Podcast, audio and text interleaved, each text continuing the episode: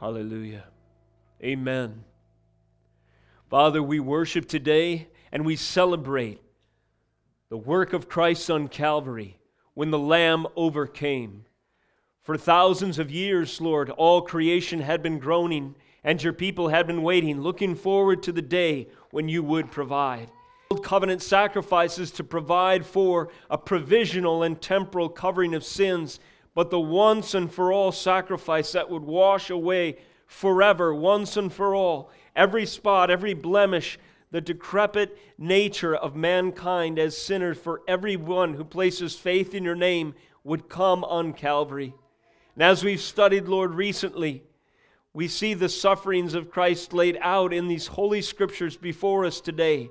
We see, Lord, that the greatest of all triumphs was accomplished on the darkest day when our Savior was slaughtered on Calvary's tree. At the place of the skull, at Golgotha, where he was crucified for us, and nails were driven in his hands and feet, and a sword and a spear pierced his side. The blood that flowed had the power to wash away our sin. And so we celebrate this morning that the Lamb has overcome. This morning, as we open your scriptures and read of the life of faith, of those who believe these things with all their heart that preceded us. I pray that we would be inspired to join them in their confession and in their obedience as you equip us, Lord, with your word in faith and building instruction for how we should live and light of the gospel. Thank you for this time that you have given us and help us to realize, Lord, the great price that was paid to make this morning meaningful and possible. Bless our time in your scriptures. Humble us before your holy word and your authority, and may we leave this place never the same on account of your Spirit's use of this service today. In Jesus' name we pray. Amen. Praise God for the great privilege and opportunity to open up the scriptures together today. Turn with me in your Bible, if you would, to Hebrews 11. Our communion service today brings us back to our Hebrews series. We've been working through the book of Hebrews once a month on Communion Sunday. We're in chapter 11, verses 13 through 19. In this section of Hebrews 11, which is sometimes called the Hall of Faith or the Faith chapter, there's a list of many examples of faithful men and women who have preceded us, those who had less to go on by way of revelation, but nevertheless had enough to know that Christ would come and place their hope and their fortunes in expectation that God would wash away their sins in due time with the coming Messiah. Abraham was one of these, and he is chiefly featured central to this list. And because he is such a pattern for our faith, we see in Hebrews that much time is given to his example. So I pray this morning as we look again at Abraham and look again at faith, that we would grow in our understanding of what faith is and what it means to walk according to our faith, and also that we might join one day in this long list, giving testimony to others of what God has done in our lives because of the work of Christ on Calvary. So, if you are able, out of reverence for God's word, would you stand with me this morning with your Bible open to Hebrews 11 and let us consider these scriptures together this morning? Here we have before us the infallible, powerful, sharper than any two-edged sword word of God. We begin in Hebrews 11:13. Listen as I proclaim. These all died in faith, not having received the things promised, but having seen them and greeted them from afar, and having acknowledged that they were strangers and exiles on the earth. For people who seek thus make it clear that they are seeking a homeland. If they had been thinking of that land from which they had gone out, they would have had opportunity to return. But as it is, they desire a better country, that is, a heavenly one. Therefore, God is not ashamed to be called their God, for he has prepared for them a city. Verse 17 By faith, Abraham, when he was tested, offered up Isaac. And he who had received the promise was in the act of offer, offering up his only son of whom it was said, Through Isaac shall your offspring be named. He considered that God was able even to raise from the dead, from which, figuratively speaking, he did receive him back. This is the Word of God. You may be seated. The title of this morning's message is Faith on This Side. Faith on this side of what, you might ask? Well, in the words of our text today, faith on this side of all things promised in the gospel. Faith on this side, that is to say, of receiving the fullness of what is promised in the gospel. We have yet to receive heaven, for instance faith on this side of a homeland that we, like Abraham of old, as sojourners and aliens, still seek. Faith on this side of a better country. We see in our text as well a place that has a better that has a different constitution that is ruled by the King of Kings and every aspect of the economy of that life together is utterly transformed to represent in the best way possible the original intent that God had for creation. Faith on this side of that better country. And finally, faith on this side of a heavenly country or a heavenly place. Again, is described as a city in or uh, that is also described as a city in our text today. Verse 16 again, but as it is they desire a better country that is a heavenly one. Therefore God is not ashamed to be called their God for he has prepared for them a city. Who do the pronouns refer to in this passage, in this verse I just read? They are those who have faith. They are the ones who are God's people, called out, transformed, regenerated, born again, changed from the inside out, and changing on the outside due to that inward change via sanctification as they live their life of faith. So, faith on this side, faith on this side of glory, if you will, is the theme of today's message. As we consider this, I was reading this week from Matthew Henry's commentary, and in speaking of, writing on his thoughts, the verse we just read, Hebrews 11 16, he says the following God is not ashamed to be called their God, since uh, such is his condescension, such is his love. So, speaking of the faithful that trust in the Lord, God is not ashamed to be called their God.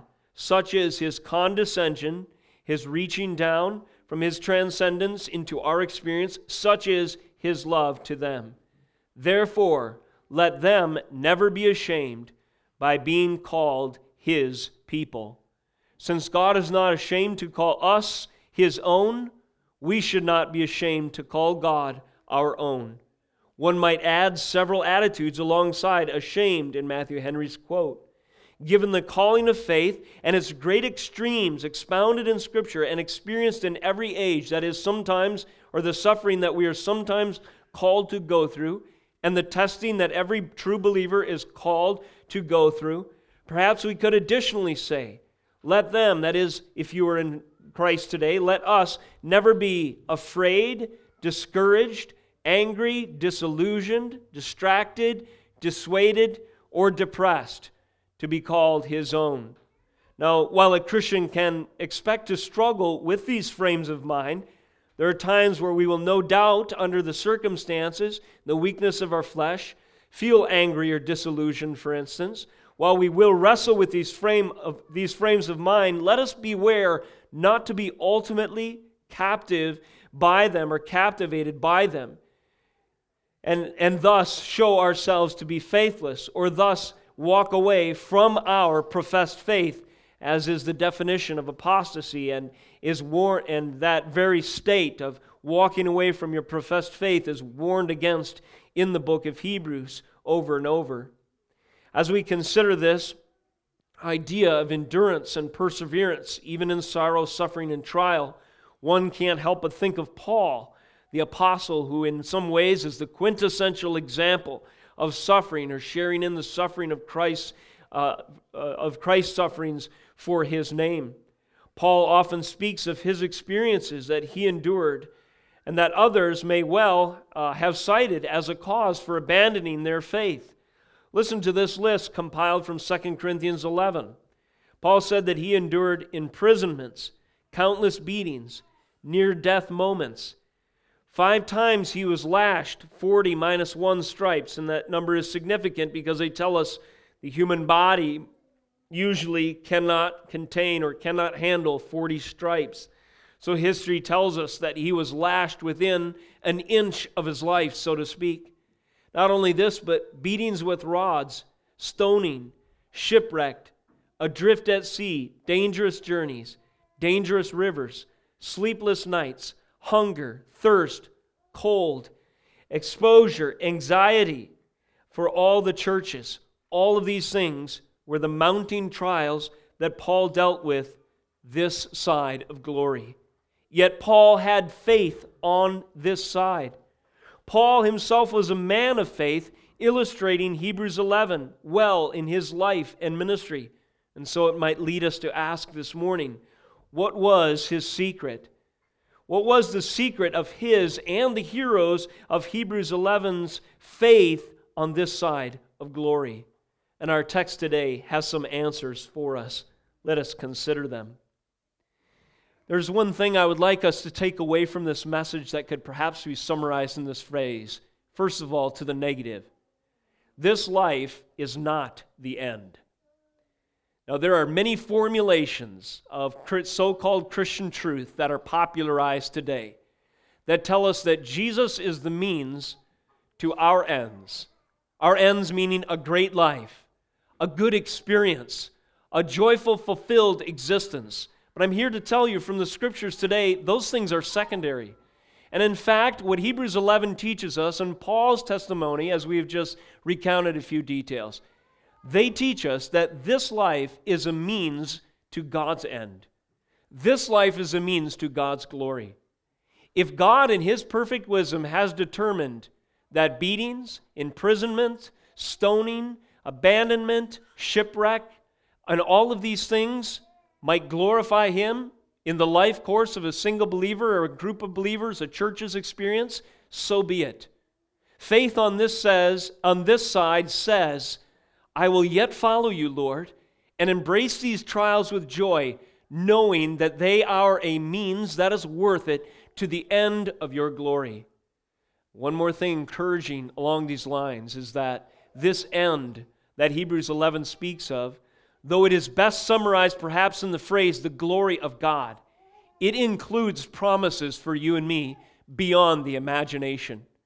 The glory of God will be manifest as the fullness of what Christ purchased comes into the experience of the believer, and this includes a day in the future without sorrows, without pain, without any shred of sin, sorrow, darkness, shadow of turning, a glorious existence where this whole earth, our experience, the world, and each other are redeemed, absolutely made whole, and absolutely beyond what even Adam and Eve might have known, may I suggest to you. Because the glory of God has so advanced in the experience of the believer that it has rendered us holy, pure, without sin and without the capacity to sin in the next life, on the other side. We just have a little bit of time to wait. We just have a little bit to suffer until we get there. We need faith on this side, but when we look to the joy set before us on the other, like Christ did when he endured the cross, we can take the advice of Hebrews, both 11 and 12, and be encouraged. There are three phrases perhaps we could use from our text today to summarize the life of faith. Let me give them to you, and they will form the structure of our message today. Three phrases summarizing the life of faith. Number one, greeted them from afar. Let us consider what it means that what the uh, scriptures mean when they say in Hebrews 11 that the faithful greeted the blessings or the promises of God from afar. Secondly, let's consider the meaning of this phrase opportunity to return. If there's an if then construction in the text, if they had looked too much backward and not forward, the faithful would have had opportunity to return. So there's a warning there. And then, thirdly, he was tested, speaking of Abraham. A phrase summarizing the life of faith is testing. He, Abraham, was tested, but he was tested as a prototype or archetype, as we spoke of last time, an example of one who lived by faith. So let us consider these. First of all, greeted them from afar. Returning to our text today, Hebrews 11 13. These, speaking of those who have gone before already in the text, you remember them Abel, Enoch, Noah, Abraham, and Sarah, as examples, representatives of the faithful.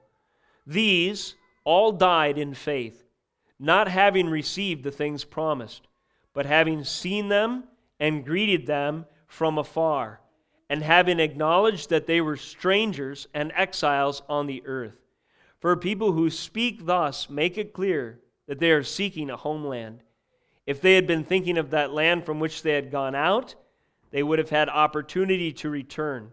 But as it is, they but as it is a heavenly or as it is they desire a better country, that is a heavenly one.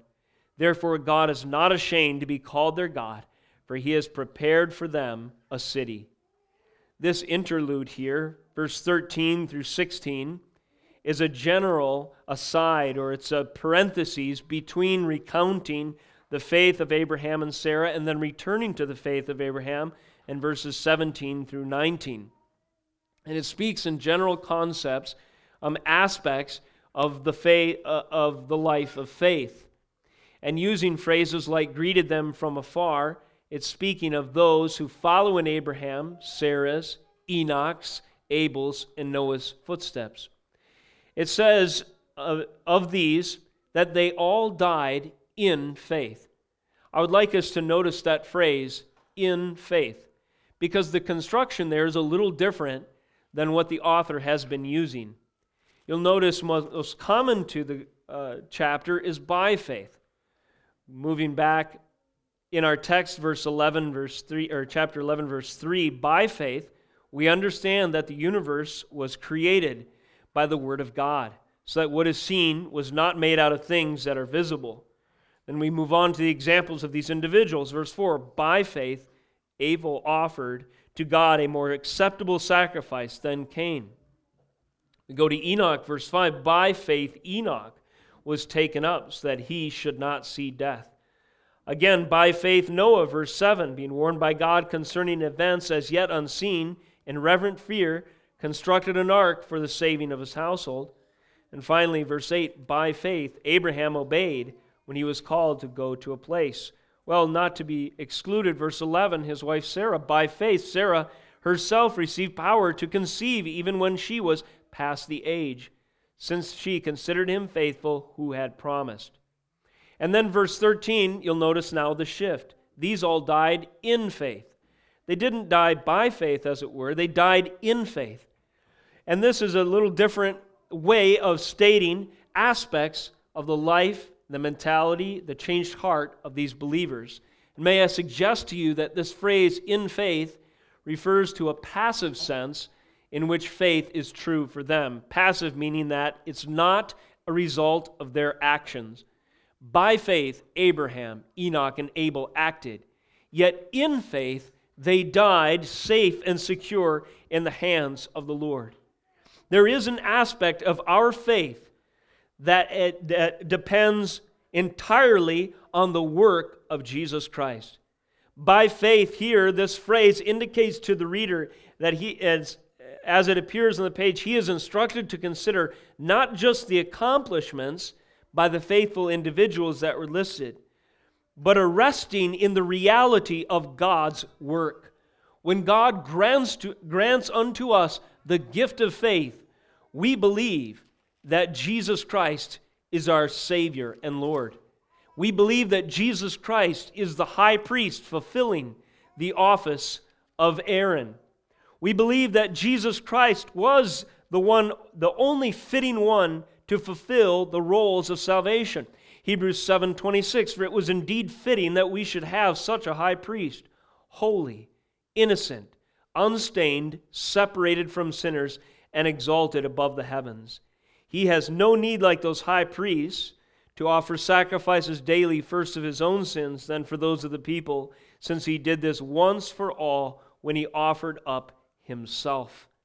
So that is putting these thoughts together then.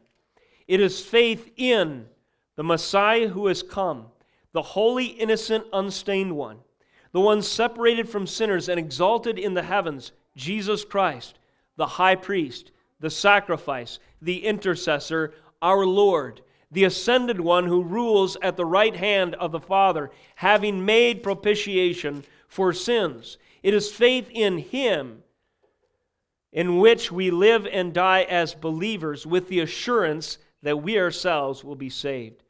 He is spoken of again in Hebrews 1 as the radiance of the glory of God, the exact imprint of his nature. He upholds the universe by the word of his power. After making purification for sins, he sat down at the right hand of the majesty on high. Let us never forget, although the life of faith is marked by good works, that they are evidence of the work of Christ. Christ, by his right hand, upholds the entire universe, and by his pierced hand, purchased our salvation.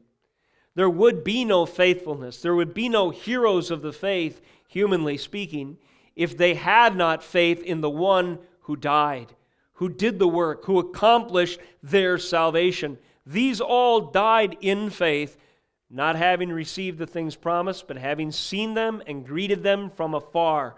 They were looking forward, those who are listed so far, to the crucified coming one, the Messiah, the Lamb, who would be the true God provides moment, as was prefigured in Abraham's experience when the ram was supplied in the bush in lieu of the sacrifice of his son. It was the coming Christ that Abraham looked forward to and we will find this uh, affirmed in Jesus' own words.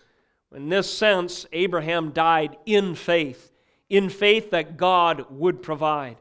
God did not provide for Abraham by Abraham's works, God provided for Abraham by the work of the Messiah. And so Abraham's works are evidence of that truth. This is basic theology, root and branch. The root is God's work, the branch or fruit is ours. And this, and we should never grow tired of, uh, tired of reminding ourselves of these truths, lest we gather for ourselves some undeserved glory and do a disservice in our worship before the Lord. It is a foundational notion that the work and the offering of Jesus Christ is the sole ground of our salvation. Why do you, you might ask, are these elements before us today?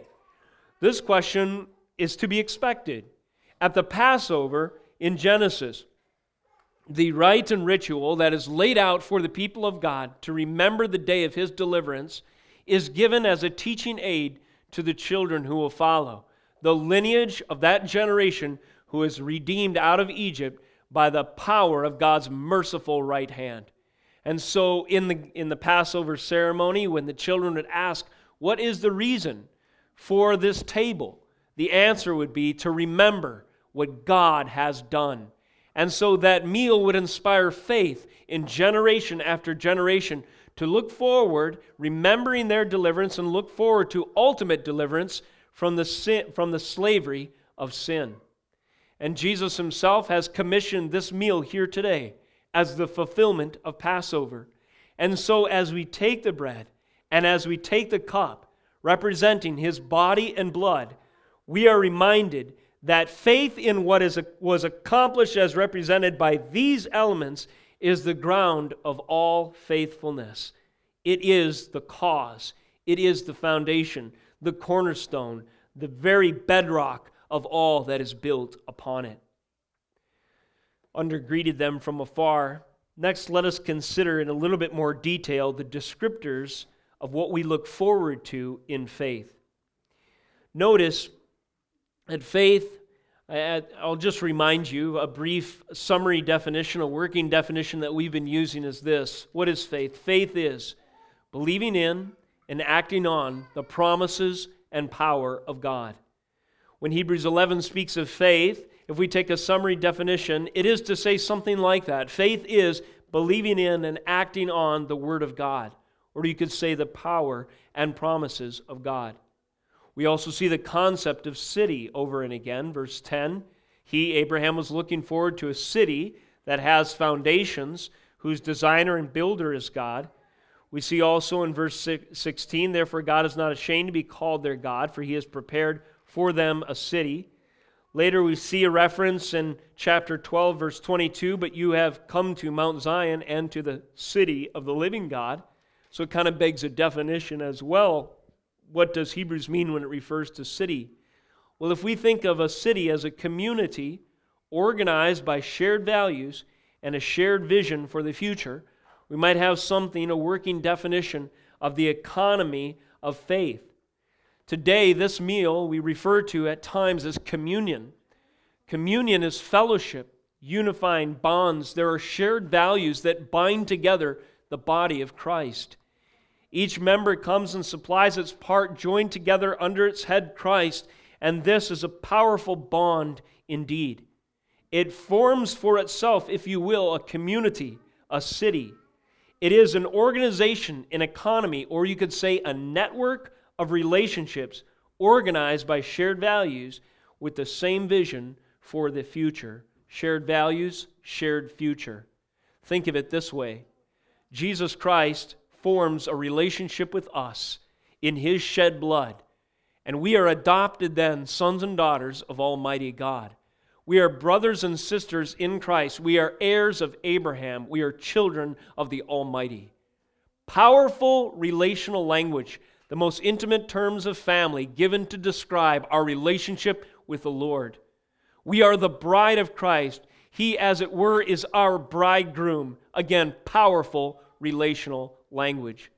That relationship, Jesus Christ to his bride, God the Father to his children, is so strong indeed that it redefines the network of all other relationships. And God begins to reweave the fabric of an entire economy, a civilization, a people, a nation, a city. And this is the idea. Now, this is happening thread by thread in the tapestry of God's future plans. But as we are redeemed and are woven into his tapestry, the redeemed economy of all of history, and what is to come into the future, we find ourselves joined as citizens in the kingdom of God, looking forward to a future that will culminate in the new heavens and the new earth. This is life for us on the other side. So, faith and city, they both uh, are kind of uh, are alongside each other and hand in hand to help us understand this new reality that we have in Christ. And then we have this list in context of what is to be expected. We have things promised, a homeland, a better country, a heavenly place, and a city prepared for us. So, getting back to that phrase in question, greeted them from afar. To what does that statement refer? These all died not having received the things promised but having seen them and greeted them from afar, and have acknowledged that they were strangers and exiles on the earth.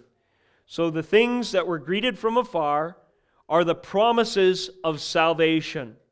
It is what we are looking forward to. Now, just to cheat a little bit and indulge ourselves with a spoiler, we move forward one chapter, and the author describes these things that were greeted from afar, and to some degree for ourselves as well. It does so, the author does so by comparing the experience of the believers of old when they approached Mount Sinai to the experience of believers in the future as they approach Mount Zion. He says in verse 21, describing the former, Indeed, so terrifying was the sight that Moses said, I tremble with fear. But then there's a shift, this conjunction in verse 22. But you have come, so by contrast now, to Mount Zion and to, here's the word, the city of the living God. Here's another adjective, descriptor, heavenly Jerusalem. And here's another thing to look forward to to innumerable angels in festal gathering, and to the assembly of the firstborn who are enrolled in heaven, and to God, the judge of all, and to the spirits of the righteous made perfect, and to Jesus, the mediator of a new covenant, and to the sprinkled blood that speaks a better word than the blood of Abel. Do you see the vision that is cast for the community of believers? Do you see some more descriptors that describe for us the city to come? It is a place of overflowing blessing based on what Christ has done, populated by innumerable angels, too many to count, the saints who have gone before, and all of the, all of the faithful, all of the elect that the, re, that the uh, uh, angels have reaped in through history, assembling in heaven because of Jesus. the mediator of a new covenant, whose sprinkled blood has bought for himself this city, this people, this promise, this heavenly place, this vision for the future. Let me ask you by way of application what do you value today? When you ask yourself, boy, wouldn't it be nice if, and then fill in the blank, or I'm looking forward to, then fill in the blank, or if I could just have one thing I would appreciate, then you finish that sentence with something. How many times at the end of our wishful thinking daydreams do we fill in that blank with something that perishes with the using? Less stress at work, a little bit more money in, ret- in tax returns, uh, just that my car would hang on for another, you know, two years until I can afford to get another, or that politics uh, would produce some promise in this nation and people would stop squabbling. We could get a little more promise of peace. When we hear the promises that are offered to us in culture and in society, they always come inevitably, invariably, it seems they come by way, unless there's a gospel exception, they come by way of the temporary. They cast a vision of shared values and a future that is limited to this life. But remember what we said? This life is to be means to a greater end the city of God, the kingdom of God, His glory. Something that this life and this world, in its as of yet fallen state, can never contain. Can never contain, no matter how hard we try in our futility and rebellion. We cannot build for ourselves a tower called Babel and claim it's just like a competitor with and gives me the peace and security and assurance that the kingdom of God can. What do we value today? Don't set your sights too short. Don't be satisfied with a little bit of crumbs and junk food that this world, our society, political promises, and humanism has to offer. Look beyond. These things can fill our belly up. We can lose our appreciation and appetite for spiritual things by filling ourselves with junk food. Don't do that. Think of the things that are promised to you, greet them as from afar. Don't look for temporary fixes, but be willing to have a gnawing hunger in your heart and soul for something yet on the horizon.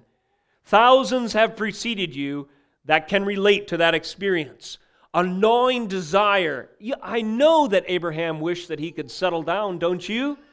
There's no possible way in the natural that a man who enjoyed the comforts, the security, and the conveniences of a civilized city could be utterly content to be a nomad and a wanderer, but he was looking for something a city whose designer and builder was God. And that sense of longing, that sense of a desperation or just on the horizon expectation is part and parcel to the life of faith. And we will all experience this together. Don't fill that desire with something short sighted that perishes with the using. Remain hungry for that which is yet beyond our grasp. And in this way, you will begin to live like a stranger and an alien. Why? Because your citizenship in this earth does not describe in full your identity. It's a subset, it's a segment, it's secondary, it is not primary. My life in this earth, as it's represented in these few short years, is just something that is again a means to a greater end. It says again in our text, in verse 13, these died in faith, not having received the things promised, but having seen them and greeted them from afar, having acknowledged that they were strangers and exiles on the earth. For people who speak thus make it clear that they are seeking a homeland. And, and uh, may I add by commentary that home is never contained in what this life in its current fallen state could offer. It's yet on the horizon. The Greek word again is palingenesia, used twice in Scripture. Means regenerated earth, the entire environment and experience remade according to God's perfect plan of redemption. Are we too at home in this world, in this culture? Are you, do you look like, on a day to day basis, more like a citizen, someone who finds your identity here, or are you content to be something like a stranger and an alien? 1 Peter chapter 2 picks up on these themes. as such a great cross reference. Consider verse 9. Again, 1 Peter 2, verse 9. But you are a chosen race, a royal priesthood, a holy nation a people for his own possession, that you may proclaim the excellencies of him who called you out of darkness into his marvelous light. Once you were not a people, but now you are God's people. Once you have not received mercy, but now you have received mercy. And this is the charge, the exhortation, verse 11 Beloved, I urge you, as sojourners and exiles, same language, to abstain from the passions of the flesh which wage war against your soul. Keep your conduct among the Gentiles honorable, so that when they speak against you as evildoers, they may see your good deeds and glorify God on the day of visitation. In other words, you are peculiar. You are different. There's something about you that does not find its identity in this mere existence. Live that way in part as a sojourner, as an alien, as a, a pilgrim passing through, so that when people see the difference, in your affections, in your expectations, and they ask for a reason of the hope within, you can tell them, I have my sight set on something that this world simply cannot contain or satisfy. But all of history is moving forward toward because Christ has come. He, the incarnate Son, invaded history, stooped low to become a man, to give himself as an offering and a sacrifice for many to accomplish something grand beyond our wildest imaginations. I am looking forward to it. And so I don't want to become satisfied with cheap imitations and counterfeits this side of glory. This life is a means to that end. Secondly, let's consider a phrase opportunity to return. And here we have the warning language again implicit in our text. It's been explicit before in Hebrews. If we move back, for instance, a little, ways in our text. The first time, as I recall, it appears, this warning language is in chapter 2, verse 1. This church needed to be shaken awake from the dangerous path they were walking. The author says, therefore, verse 1, we must pay closer attention to what we have heard, lest we drift away from it. Pay closer attention. Later in the text, he says, you know, don't forsake the assembling of yourselves together. These two go hand in hand. Why are we here today? Well, in part to play, pay closer attention to the Word of God as we hear it proclaimed, as we consider it, as we meditate, as we think about it, because if we do not do this, we can be in danger of drifting away, of forgetting that our home, our identity is wrapped up in the city of God, in the kingdom of God that this world cannot contain. For since the message declared to you by angels proved to be reliable, and every transgression or disobedience received a just retribution, how shall we escape? if we neglect such a great salvation. Some of the harshest warnings appear in the book of Hebrews. And as we see them, we find that they are, compa- that they are compassionate directive, exhortation indeed, because we need to keep our mind and eyes fixed on the author and finisher of our faith. So we don't become cheapened in our experience, in our understanding, and in our love and our affection, our desires, and simply pursue what this world has to offer. Opportunity to return. Moving back to our text today. For these people, verse 14, for the people who speak thus, make it clear that they are seeking a homeland. If they had been thinking of that land from which they had gone out, they would have had opportunity to return. Think of Abraham. In the picture of his life, he leaves Ur, and then later he leaves Haran to become a sojourner. When, what would have been the most difficult part of that journey? You leave an established city, you have all your tents packed, and you begin to walk into the wilderness. I submit to you the most difficult part of that journey would probably be the first hundred yards. Am I making a huge mistake? You would be so tempted in your flesh and yourself to look over your shoulder and see the lights on in the evening and know that soon you will have no such thing to see the protective walls protecting, you know, guarding the city against bandits that would come, with their sentinels each perched with a nicely sharpened arrow to shoot dead any intruder. And you would think, wow, to be there in that safety and security. So if you think about Abraham when he is called to leave the city of Ur, and then called to be a wanderer, at that point at the beginning, when he can still look over his shoulder and see the creature comforts of where he used to live, I think that would be the hardest time to be a sojourner, to be an exile, to be a wanderer. And there's something similar in our life as believers. Sometimes the toughest trials, as we are made new in Christ and are embracing the transformed lifestyle of a believer, is right at the beginning. But let me submit to you, we must pay close attention to the scriptures because at any given time, we're close enough to the old life and we're surrounded by enough sin to look over our shoulder and begin to get a lustful and long, you know, a listless feeling. Uh, wouldn't it be nice to return to those secure walls of humanism? Wouldn't it be nice to return to what the world promises for a short time will give me comfort, identity, fame, peace, security, wealth, and so on? Uh, those who truly had faith, however, demonstrated as much when they did not look over their shoulder because they knew if they had been thinking, meditating on that which they came from, then it would be dangerous and they would present themselves with opportunity to return. So far, it has occurred to me that of the individuals listed in Hebrews 11, each one of them corresponds to a city.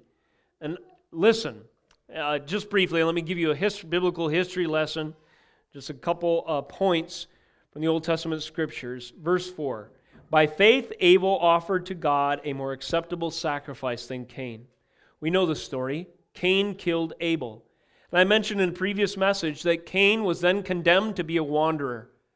Because of your sin, God said, You must wander. You must be a sojourner, an exile, and an alien. Did Cain embrace the will of God to be a sojourner? No. Cain built a city in fear. Notice, Abraham left a city in faith to be a sojourner. Cain uh, rebelled against a life of sojourning to build a city in fear. Guess what he named that city? He named that city Enoch after his son. We know the story of Noah. He and his seven family members are the only ones who are willing to be wanderers, as it were, by floating in a boat as the entire world is destroyed. Every city that had been built in fear to give man a sense of belonging, community, and safety was destroyed in one fell swoop. Shortly after Noah's flood, another city was built. You know its name the Tower of Babel. The Tower of Babel was a rebellion against the Lord. It stood in opposition to him, and so he destroyed it as well. But as the nations are dispersed from that place, God sets his affections on one man and says, From you I will make a great city and a great nation. He calls him out of the city, of the little pagan city that he was in, namely Abraham, and sets him on a course in his life. But now let us consider Lot.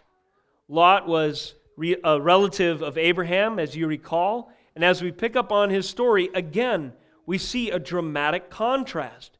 Lot was attracted to the cities.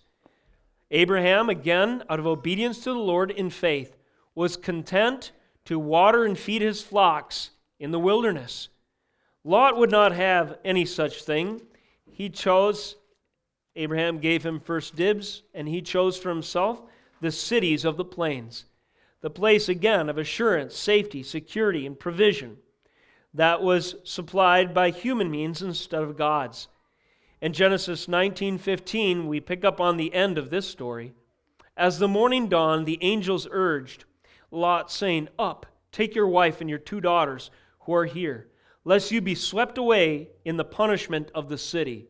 Notice that phrase. Get up, get out of here, lest you be swept up in the punishment of the city. But he lingered.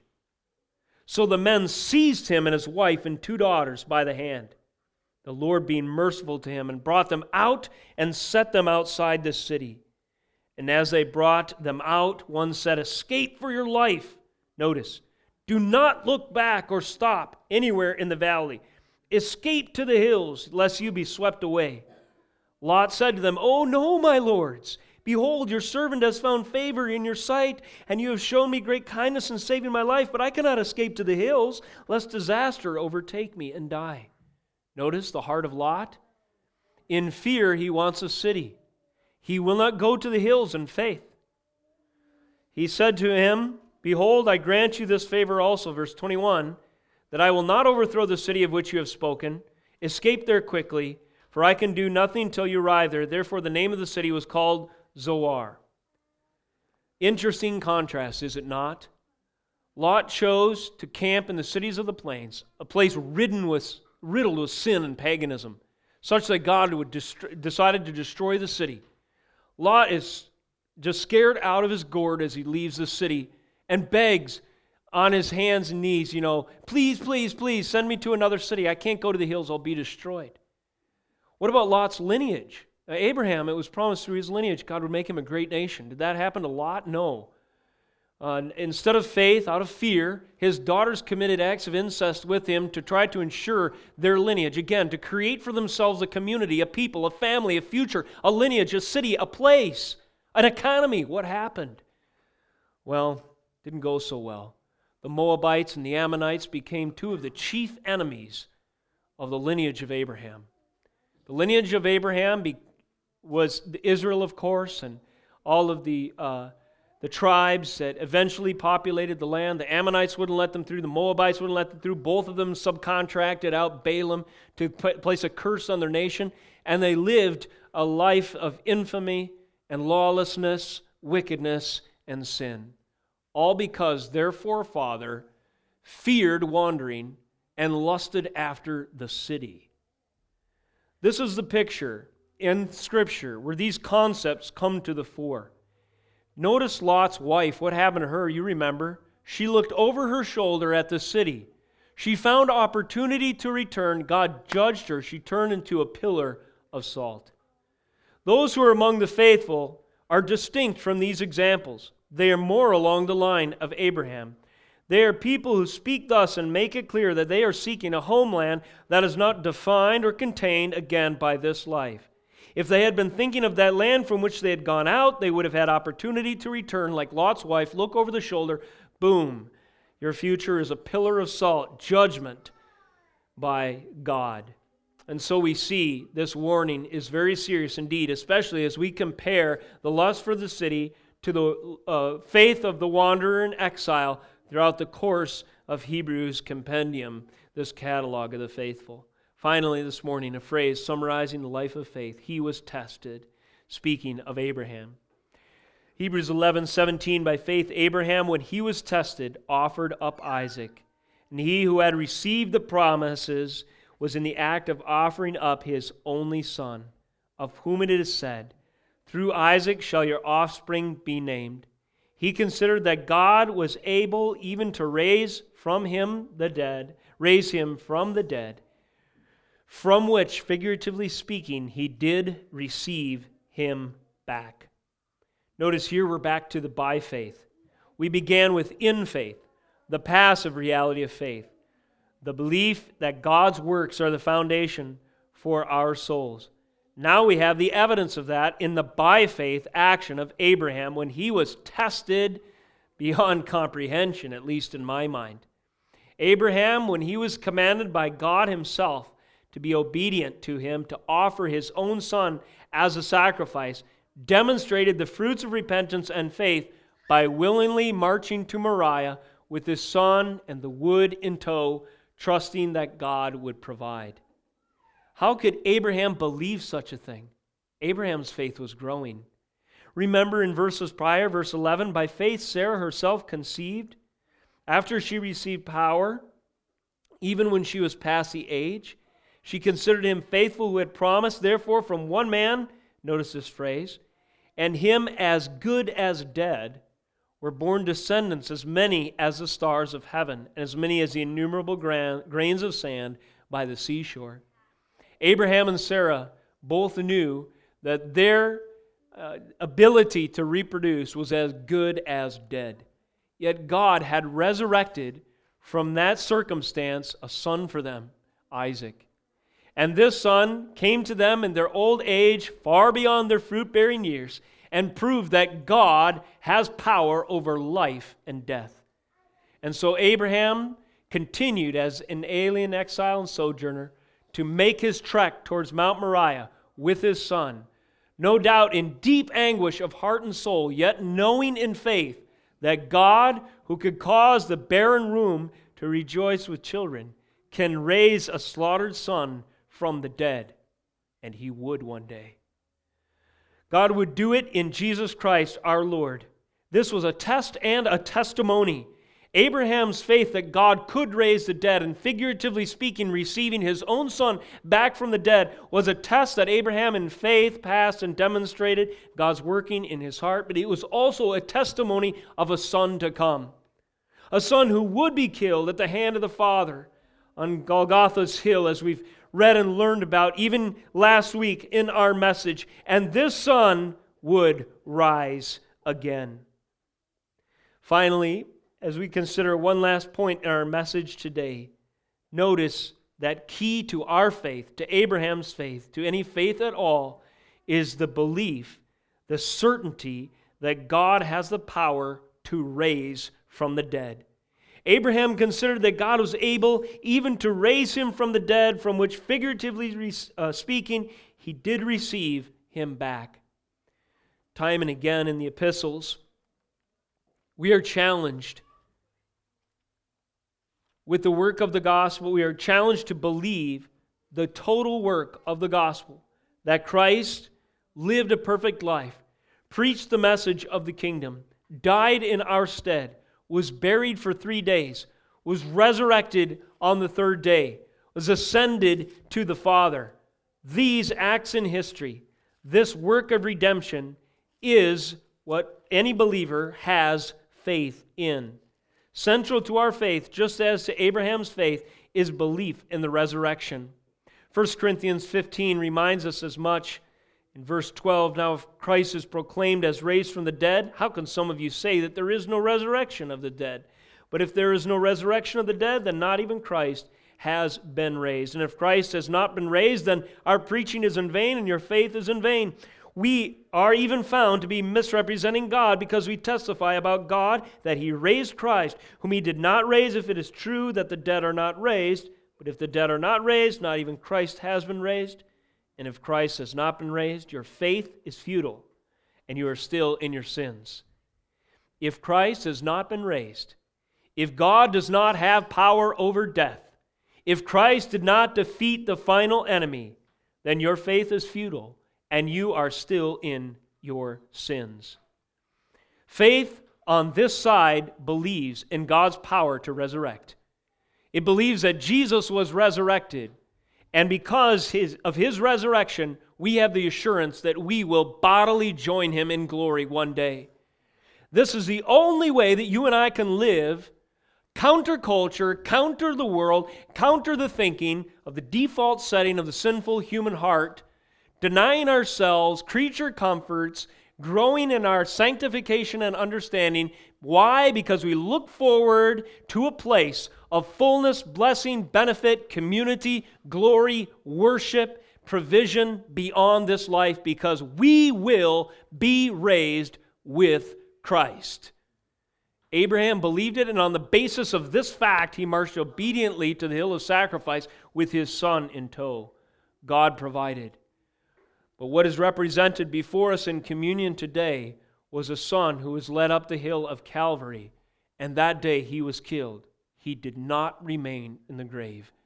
The power of God over death and life was demonstrated in Christ's work in the gospel, and when God raised his Son from the dead, we have proof positive, the absolute assurance, the basis of our certainty, the root and branch of our faith, the cornerstone upon which the Christian life is built. And as we look to that event, the power of God to resurrect, we can have faith on this side.